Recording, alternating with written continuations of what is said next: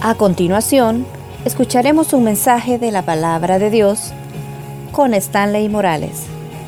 Prepare su corazón. Comenzamos.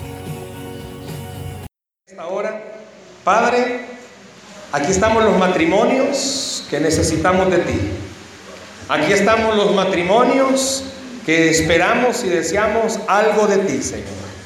Te pedimos que nos ministres y nos hables y nos ayudes y nos fortalezcas y nos ministres y que podamos, Espíritu Santo, esta noche permitir que tu gloria pueda moverse, que tu Espíritu Santo pueda hacer algo precioso sobre esta reunión, sobre esta cena.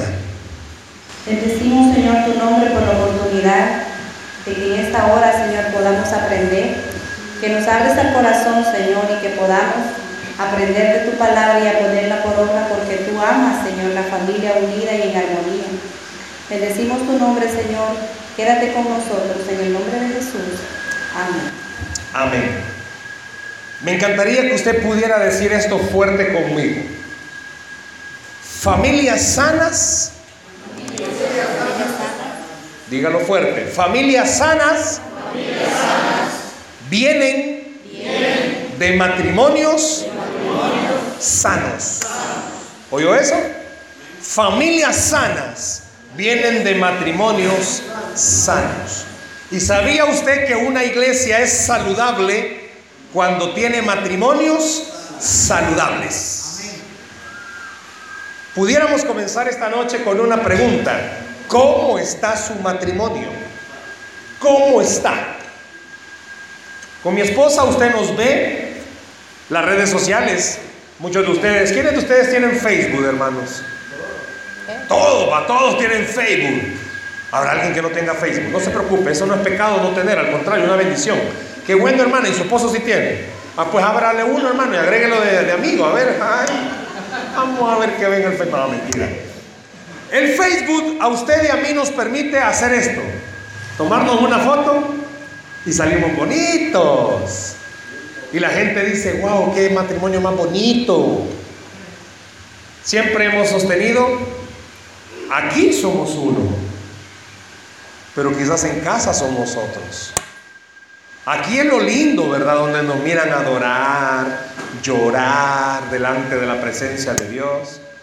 Pero ¿cómo están en sus hogares? Yo quiero que esta noche usted se lleve dos puntos claros. Usted tiene una vida pública y tiene una vida privada. Y esta noche, esta cena, viene a hablar de su vida privada. Cuando Dios inspiró a sus pastores a realizar esta actividad y a colocarle un nombre restaurando matrimonio, restaurando relaciones. Me decía el pastor Misael, pero mire, puede ser que lleguen personas que no estén casadas, mejor todavía, para que vean a los que están casados y lo piensen dos veces, no, sino para que vayan aprendiendo. No sé, y le quiero ser bien claro, esta noche no venimos a hablar y decirle, oh, usted no se ha casado, pero vive con alguien, uy hermano, fíjese, no, no, no. Eso es algo que en el proceso Dios les va a ir enseñando, que tienen que arreglar su vida. Pero tenemos dos parejas de novios, ¿verdad? Dos parejas de novios. O lo que ellos me dicen sí. Dos parejas de novios. A tres. No, no tan seguro, Antes de la cena, él creía que sí, pero ahora ya no. Rafita, el Señor te ama, brother. Tenemos dos parejas de novios. Pues sí, sí, la idea es que en algún momento ellos puedan honrar, ¿verdad? A la chica con la que andan y se puedan casar. Esa es la idea. Y por eso es importante que esta noche hablemos de este tema, restaurando las relaciones. Pero aquí viene una pregunta. Si usted usa la palabra restaurar, significa que algo no está bien. ¿Y usted cree que su matrimonio todo está bien? Amor, ¿habrán matrimonios perfectos? En esta tierra no. ¿No hay? ¿Usted cree que hay matrimonios perfectos? Hermano, yo nunca me he peleado con mi esposa. Ella puede decir lo mismo. ¿Qué puede decir usted? Que nunca me he peleado con mi esposo. Y usted me lo va a creer. Hermanos, yo nunca, pero nunca he discutido con ella. ¿Y usted? Nunca, pero nunca tampoco. Disney, Hollywood dice que podemos ser felices para siempre. Y muchos no lo creemos. Yo quiero decirle algo en esta noche. No se sorprenda lo que va a escuchar. Usted no ha venido a esta noche a, a escuchar algo y salir de este lugar diciendo, ah, pues sí, esto no tiene remedio. Porque puede ser que hayan escuchado esas palabras. ¿Cuántas veces usted se ha querido separar de su pareja? No la vaya a decir ahorita, por favor. No la vaya a decir. ¿Cuántos de ustedes, seamos honestos hermanos, se han acostado peleados con su pareja? Han pasado semanas. No se han hablado. ¿Sabía usted que hemos llegado a una época en la que los matrimonios están tan heridos? ¿Por qué pudiera un matrimonio, amor, estar herido? Pues principalmente, así como mencionabas anteriormente, de que Disney y Disney fueron felices para siempre, ¿verdad? Yo tengo la teoría de que solo en Disney una bestia se puede convertir en príncipe con un beso. En la realidad puede ser todo lo contrario, ¿verdad? Entonces, hay muchas razones por las que pueden haber las ofensas, el egoísmo, el orgullo, y una de las cosas más difíciles es la infidelidad, la que puede traer ese tipo de daños en el matrimonio que si no son tratados adecuadamente, porque eh, en el mundo hay diferentes tragos para, para todo lo que acabo de mencionar. Existen fórmulas, existen recetas, amigas que le pueden dar un tipo de solución afuera, le pueden decir, no niña, si tu matrimonio está de esta de esta forma, más actualmente con todas las líneas feministas que hay o lo- las cuestiones culturales, porque en nuestro país se puede decir, cuando hay este tipo de cosas, lo mejor que hay que hacer es que cada quien agarre por su lado. Entonces, todo este tipo de, de ataques sobre los matrimonios se tienen actualmente. Y es porque ambos resienten algo en el matrimonio que no han logrado tratarlo o hablarlo o tener la sinceridad de poder decir, me siento de la forma en la que no debería de sentirme en el matrimonio y por eso lo que hacen es mejor callar. Y esa es una de las cosas más dañinas en los matrimonios, que se calle lo que se está sintiendo que no está correcto. ¿Cuántas relaciones existen así? ¿Conoce usted esposas que no pueden hablar? Tienen serios problemas, pero no pueden hablar. Porque no tiene la confianza, no tiene la cercanía con su pareja y tiene que tragarse maltratos. Ninguno de ustedes recibe eso. Se ha casado con un hombre tosco, son los que no vinieron a la cena. Se ha casado con hombres que hasta para contestar somos quizás pedantes. Yo no sé si usted se, no sé, quizás identificar no sería la palabra, sino que conoce mejor. Esposos que a las hermanas de la iglesia las tratan con un amor, pero a usted la tratan con un desprecio muchas veces. La hermana ha ido a la sala de belleza, ha pasado toda la tarde y el esposo cuando la ve llegar, los que no vinieron, ¿verdad? Usted sí lo hace. Se le queda viendo por todos lados. ¿Y qué te hicieron? Pero si ella, por toda la calle, ella va deseosa de llegar a casa para encontrar a su bombón, a su muñeco de hilo vasco bien hecho, para que cuando la vea le diga, como le dijo al hermano, baby, sígueme. Y quizás usted vive con una herida, tu hermano cosa, vive con una herida porque el esposo media vez se volvió su esposo, dejó de ser el romanticón. Cuando andaban de novios y eran las nueve de la noche, no le importaba. Ahí estaba. Y, y lloviendo, a un fuerte torrencial. Y hoy es lo contrario. Hoy no puede pasar en la noche platicando. Muchas veces usted ha escuchado esto. Amor, aproximadamente cuántas palabras tiene una mujer para hablar en el día. Creo que 10 mil. Un poquito más, 25 mil. 25 mil. ¿Y el hombre? 5 mil. ¿Se imagina? Le llevamos 20 mil de ventaja. Imagínese usted, hermana, usted tiene mucho que decirle. Yo no sé si su esposo sea un esposo mudo. Yo no sé si el esposo que usted tiene es como, ¿qué tal te fue, amor? Bien. ¿Y qué hiciste? Nada.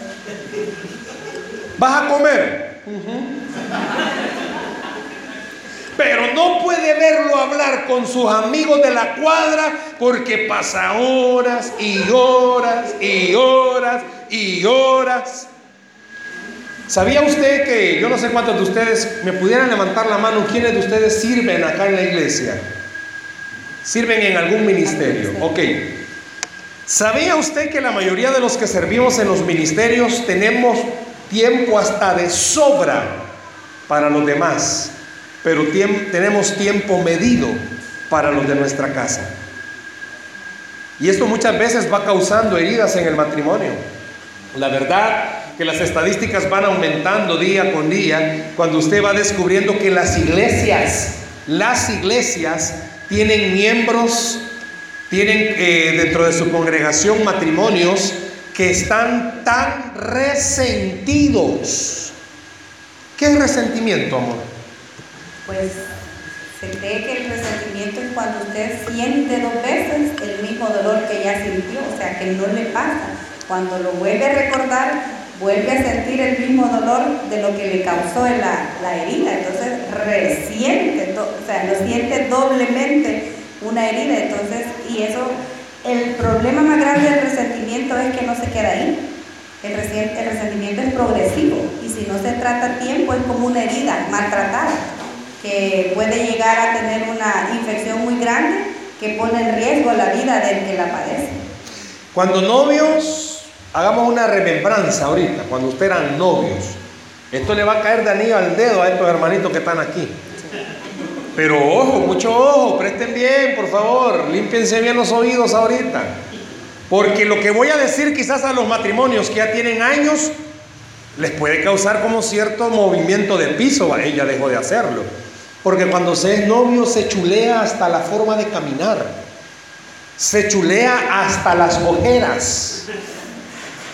Si cuando se es novio, a él no le importa que anda de novio de una persona que se atraviese, se coma o como usted quiera decirle, seis pupusas de una sentada.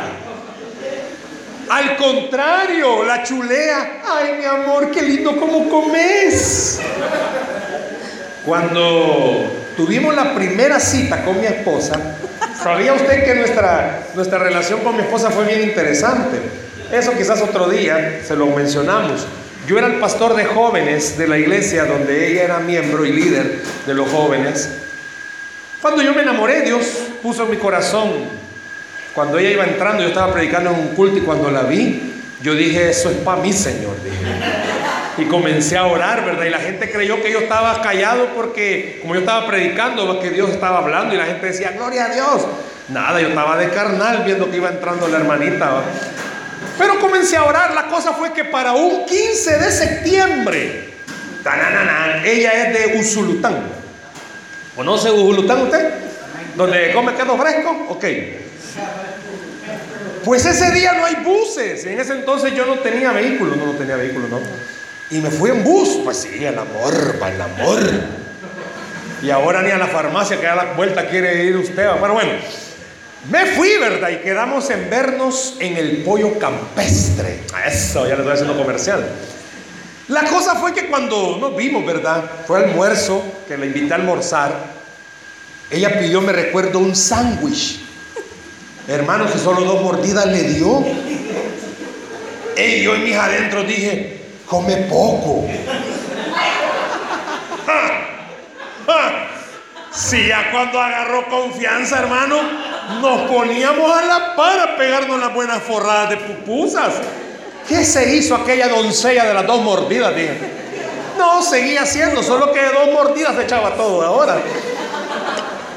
Pero bueno, yo no sé si se, se recuerda usted en esa época de novios, cómo se enamoraban, las palabras, bebé, princesa, Yo no sé cómo le decía usted a su esposa cuando eran novios, no sé, mi bolsita de agua, no sé, mi tampito de gas, eh, no sé si le decía mi tres pechadas.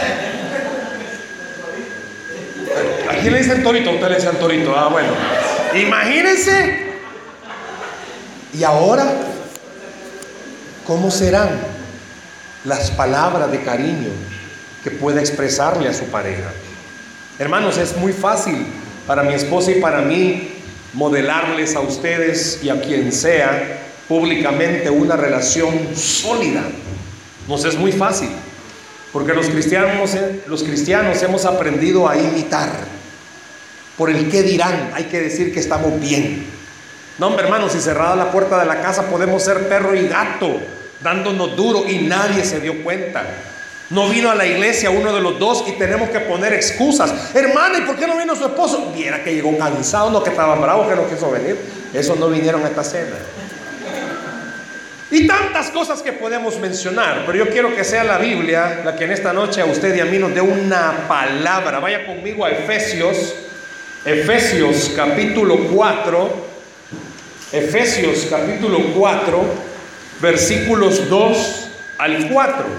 Efesios capítulo 4, versículos del 2 al 4. Mi esposita se los va a leer. Efesios 4, del 2 al 4. Dice la palabra. Espérame, espérame. ¿Ya lo tienen? Si usted mira que alguna pareja no anda Biblia, eh, compartan, aunque creo que todos andan Biblia, ¿verdad? Pero oiga bien los versículos, vamos a leerlo con buena letra. Fíjese bien, despacio, oiga lo que dice la palabra. Dice, con toda humildad y mansedumbre, soportándoos con paciencia los unos a los otros en amor solícitos en guardar la unidad del Espíritu en el vínculo de la paz, un cuerpo y un espíritu, como fuisteis también llamados en una misma esperanza de vuestra vocación. Yo le puedo preguntar esta noche, ¿quiénes de ustedes, hermanas o hermanos, están heridos emocionalmente con su pareja por algo que pasó? carácter. Bueno, ¿qué es lo que puede dañar a, una relación? Ya lo mencionaste de ofensas, orgullo, egoísmo, pero ya en el, en el mero meollo del matrimonio, ¿qué es lo que daña esa relación?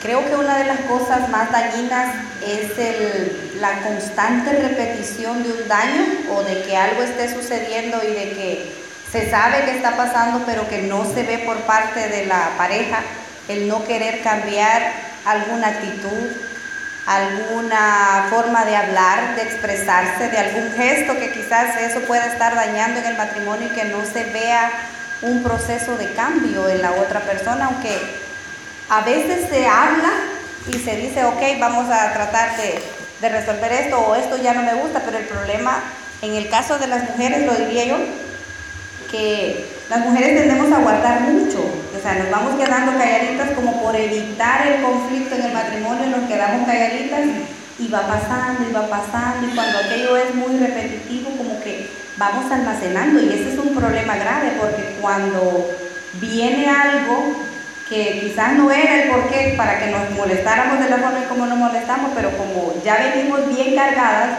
estallamos. Y ahí es donde viene el problema que no se soluciona de la mejor manera posible. ¿Habrá alguien aquí que pueda decir, mire, hemos perdido el sabor en el matrimonio? Se ha vuelto monótono.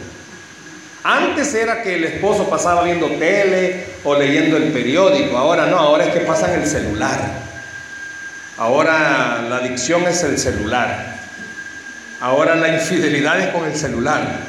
Porque ahí pasa, solo con eso pasa, duerme con el celular, va al baño con el celular. Y el celular ha venido, en vez de unir a las familias, ha venido a separarlas.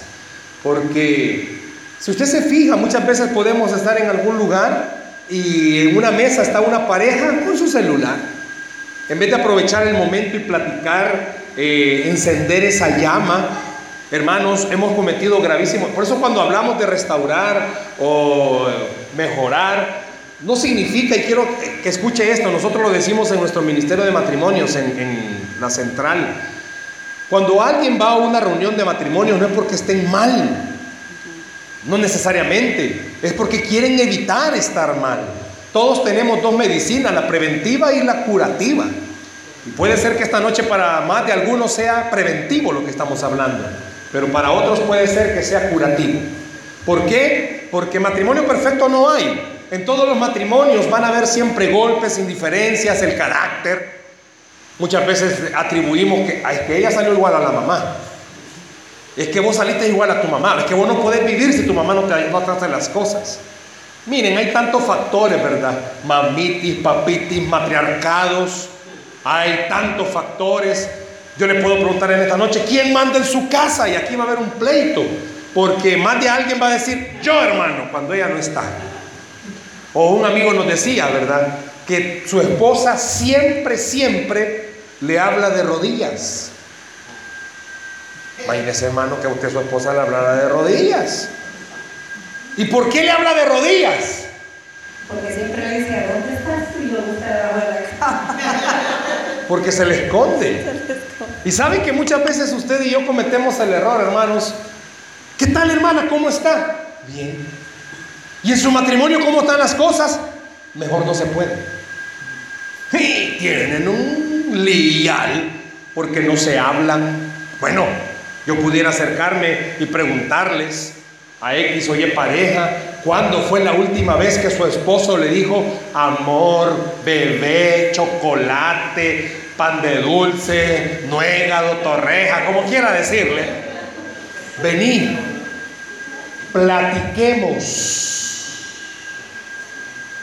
¿Y de qué vamos a hablar vos? Hablemos. ¿Y qué querés saber? Hablemos. ¿Alguna bayuncada vas a hacer? Porque no tienen el hábito.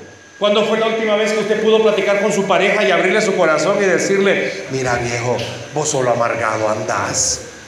Desde que venís, haces una tu cara de empurrado, no te pueden decir nada. ¿Quiénes de los que están acá no tienen hijos? Claro, ustedes no van a levantar la mano. Aunque vos tenés unos sonsonate. Pero, ¿quiénes de los que están acá no tienen hijos? Vaya, no, pues si como van a levantar la mano, papá. Hay pecado fuera. Todos tienen. Le hago una pregunta. ¿Sus hijos saben cuando ustedes están peleados? Mira, decirle a tu tata que ella va a comer. Con otra palabra, va. Y allá va no cipote. Papá, sí, ya oí a tu nana. Decirle que no tengo hambre. Y allá va de regreso el bicho como que es zambumba de un lado para otro. ¿Qué estaba diciendo este versículo? Está diciendo,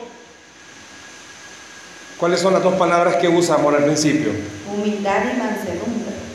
Hay una palabra que a las mujeres les provoca dolor de estómago, peor que un dolor de parto, sujeta a su marido. Ahorita muchas de ustedes sufrieron contracciones. Le puedo preguntar, pastora, usted es sujeta, pero ahorita están en otra cosa.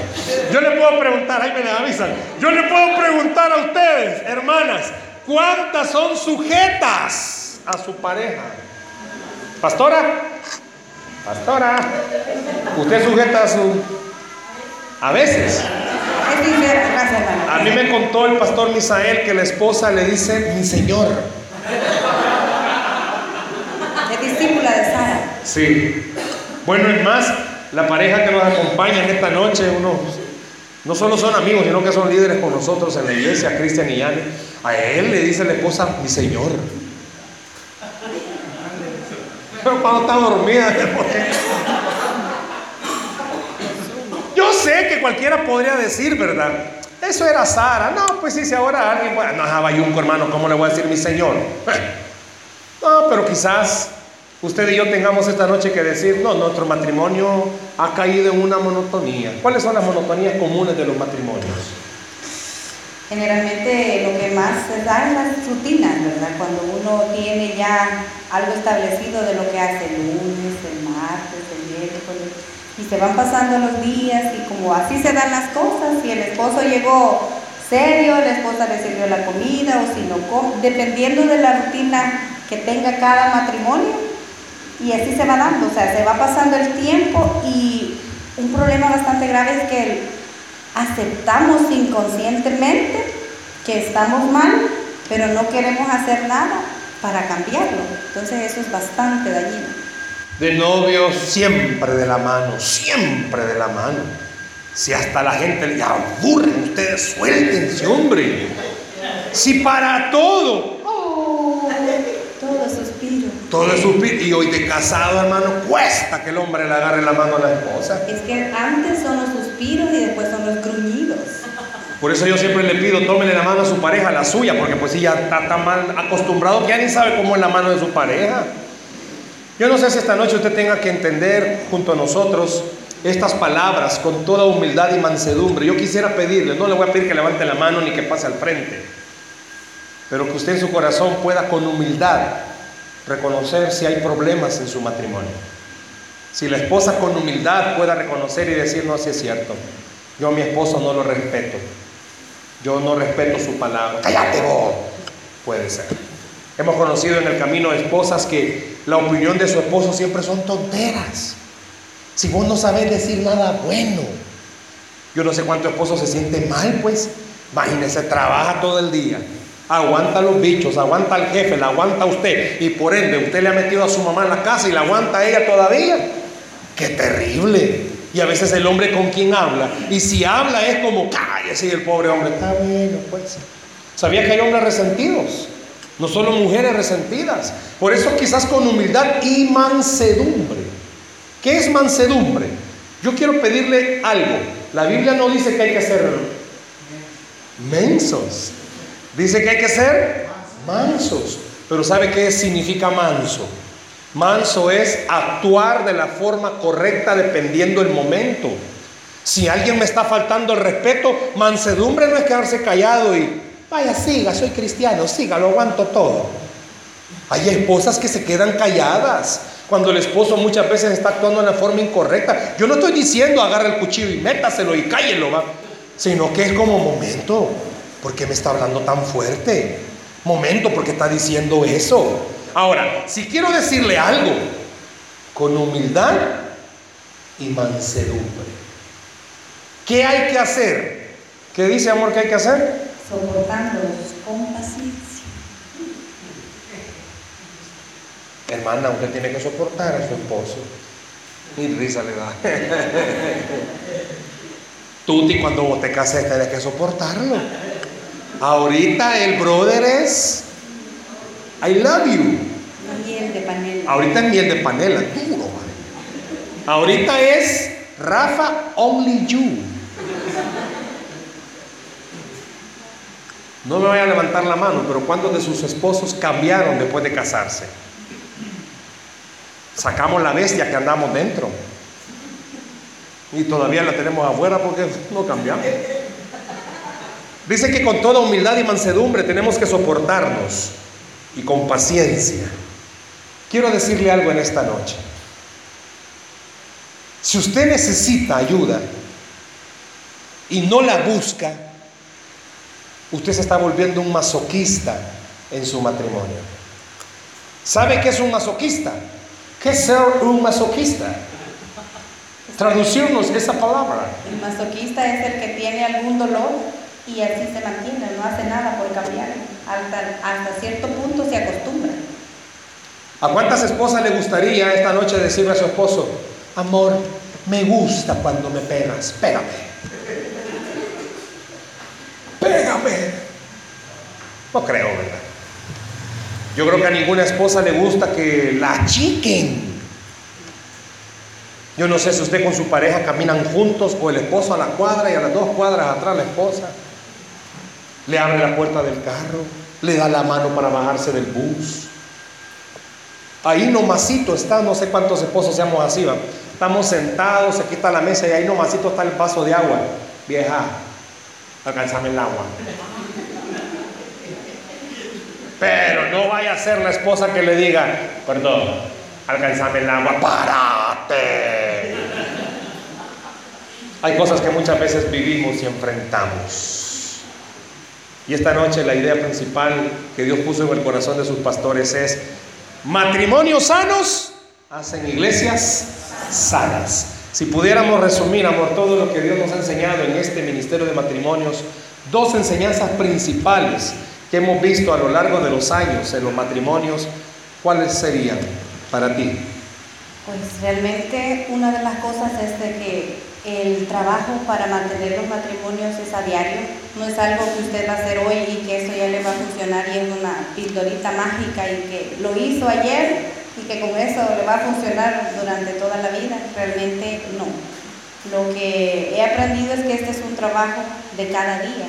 Así como necesitamos de la alimentación de la palabra de Dios a diario, tenemos que dedicarle tiempo a la lectura bíblica, a, a meditar a pedirle al Señor sabiduría, porque por nuestra propia cuenta no podemos hacer absolutamente nada bueno, porque lo malo nos sale bien, facilito, pero si realmente queremos mejorar en nuestro matrimonio, una de las cuestiones principales o de las actitudes principales es meditar en la palabra y pedirle la alianza al Espíritu Santo, que es la ayuda que tenemos para poder resolverlo.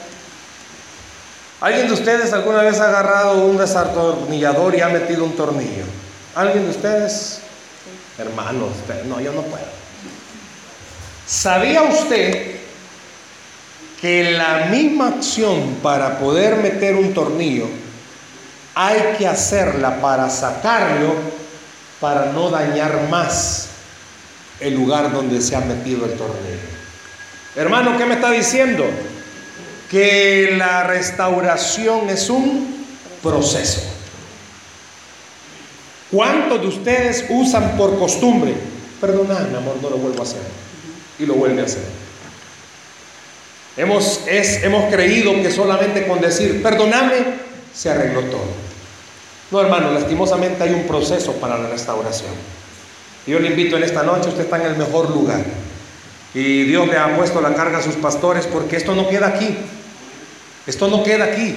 Hoy solo es como el dulcito para que usted pruebe y diga, sabe, nosotros tenemos, bueno, en el Ministerio de Matrimonios, ¿cuánto tienen ustedes de estar con nosotros en la célula? ¿Tres años? ¿Cinco o seis? Cinco años. Esa célula nosotros la tenemos desde hace nueve años. Y sabe que cuando comenzamos esa célula la comenzamos, pero es que no cabíamos. Los anfitriones una pareja invitada y nosotros. y pasaban meses y meses y solo tres parejas. Y no los tres mismos. No, los invitados dejaron de ir y llegó otra pareja.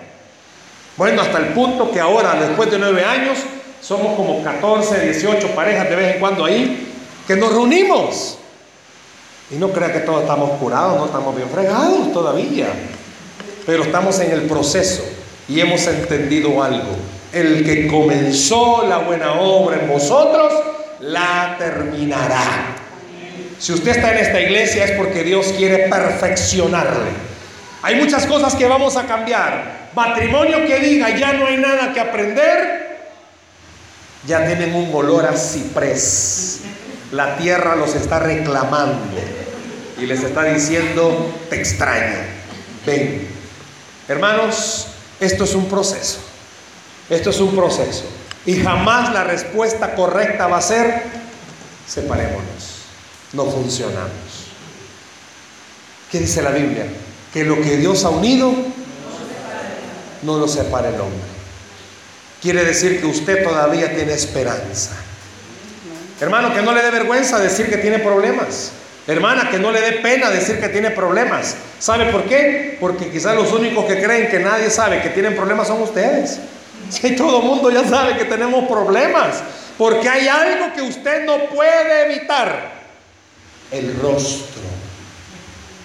Yo sé cuando ella está molesta. Sí que lo sé. Usted sabe cuando su esposa está brava, está enojada. Usted sabe cuando su esposa no. Esa noche, hermano, mejor no intente nada. Porque no vaya a ser que me lo manden con el chucho si es que tiene chucho. Porque está enojada. En la mañana le salió todo pésimo y ya en la noche, pues sí, va, usted ya quiere que Ay Dios. ¿Sabe que eso hasta daña las relaciones? Dicen los psicólogos que el matrimonio al día, ¿cuántos contactos físicos tienen que haber? 12 al día. Y cuando se dice contacto físico es un abrazo, un beso, una caricia. No, no golpes. No golpes, esos no son contactos físicos. ¿Y ustedes cuántos tienen al día, hermanos? No vaya a ser como muchas parejas que en la noche cuando llegaron, 1, 2, 3, 4, 5, 6, 7, 8, 9, 10, y 12 abrazos de un solo. ¡Uf! y uno más por si me falta. Yo. No es eso. Honestamente, ¿cuántos tienen celular? Levanten la mano, que no les dé pena y no lo puedo quitar. Vaya, la mayoría. Hermano, hermano, ¿qué le costaría en la mañana mandarle un mensajito? Si tenés saldo, va. Mandarle un mensajito. O cuando haya wifi. O cuando haya wifi y decirle, te amo. Capaz el día que usted lo haga, su esposa la lo primero que va a hacer es, ¿qué hiciste? Porque como usted no sabe hacerlo, le habla por teléfono y ella toda afligida porque usted no le habla. No, yo solo hablaba para decirte que te extraño. Ya vas bayunco. Como no está acostumbrado. No está acostumbrado. Se da cuenta que hay muchas cosas que tenemos que cambiar. Pero eso solo el Espíritu Santo puede hacerlo en nuestra vida.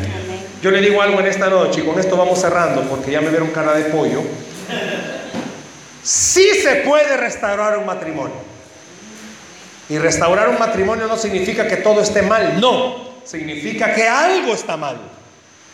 Y podemos evitar que las cosas empeoren. Le digo algo, en nuestra célula de matrimonio tenemos matrimonios de 35 años, treinta y tantos de casados. Porque el mundo dice que árbol que crece torcido, Jamás su tronco endereza. pero la Biblia dice que para mi Dios No importa la edad que tengan de casados. No importa que usted diga, ay hermano, ya se acabó el ocaso, el otoño, la primavera, el verano, todo hermano. Sea, aquí yo solo esperando estoy que la tierra me venga a traer. No hermano, mientras tenga vida tiene esperanza. Y esa es la esperanza única que da el Señor Jesús. Dice la Biblia que al que cree, denle un aplauso al Señor, por favor, esta noche. Antes de terminar, yo quiero pedirle en este momento, y antes de pasar al siguiente punto, que nos dé la oportunidad de poder orar por usted un momento. No sé si me ayudas con la guitarra, o tienes pista o piano, como, como tú quieras. Yo quiero pedirle en esta noche, mientras vamos a orar, que usted le dé chance al Espíritu Santo de acercarse a su corazón. ¿Por qué no le toma la mano a su pareja, la suya? Y cierra sus ojos ahí donde está.